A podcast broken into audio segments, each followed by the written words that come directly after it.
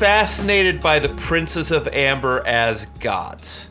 Because I, I really think that's what he was going for, and I think ultimately, like they are ar- archetypes types. It's it's very difficult to set you know Julian and Random together and say, well, I can't really tell these guys apart. To me, Eh, you know what I mean? It's like they're they're very different. They have specialties, and Benedict is on one end of the bell curve. Like most of these guys are like boisterous, jovial uh, uh, uh, Hail fellows, well met.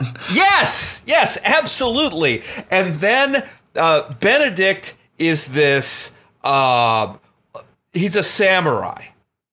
Like in the middle of all of these drunken French European noblemen, he is uh, he is a nobleman of a different humorless school. And having him in the middle and having him interact with everything i kind of enjoy. And also like as a kid like uh like i i i always found benedict fascinating because he would obviously win every fight. And when you're when you're when you're eight that's cool as hell. And some of that is just sort of carried over I, I love that you gave a very eloquent grown up answer. And then you talked about how he was really cool in your eight. That's the spirit of this podcast in a nutshell. Thank you. Well, yeah. Well, I mean, you gotta be who you are. Uh, well, let's turn this around. I know you like the the book is still warm from you reading it, but like, is there a character or characters that really pop out to you as more interesting? Um, yeah, it, it is an interesting question. I think across both books, um, hmm, I, I mean, like you, I have a big soft spot for Benedict. I, I think because, as you said, there's something very appealing about all the other brothers are frat boys to varying degrees, and you know, while they were doing keg stands, he was studying the blade. Um, yes.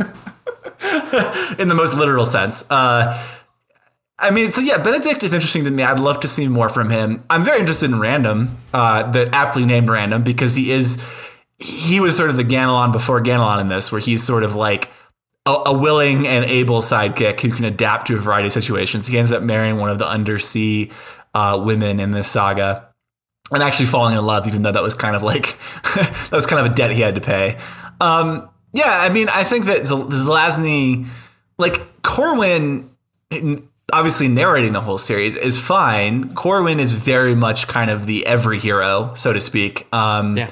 He's an archetypal, just all, all the reasons we said. Like he, he certainly has flaws and he has internal conflicts, but mostly he's handsome, brave, charismatic, intelligent, um, and means well. and, Right. and that's all. That's fine. I mean, that's you know, I really think that we underrate, like in our current moment, we we probably overrate the need for heroes to have flaws, precisely because of what Zelazny's playing with here, with these characters as gods, and what you just tapped into by saying what you were into when you were eight, and also the way that this is wish fulfillment. I think that what we underrate now systematically is like a lot of storytelling is meant to be aspirational, even if it is serious. By aspirational, I mean it's going to transport us into versions of ourselves or versions of experience that are what we would want to be, at least under certain conditions.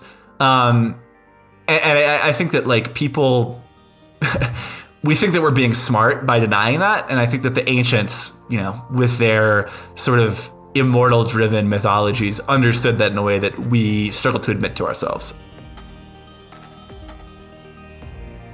Hey everyone! What you just heard is a preview of our latest exclusive episode.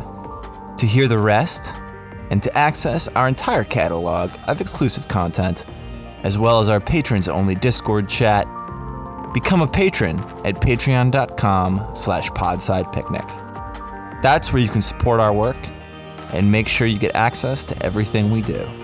Patreon.com slash podsidepicnic. Thanks.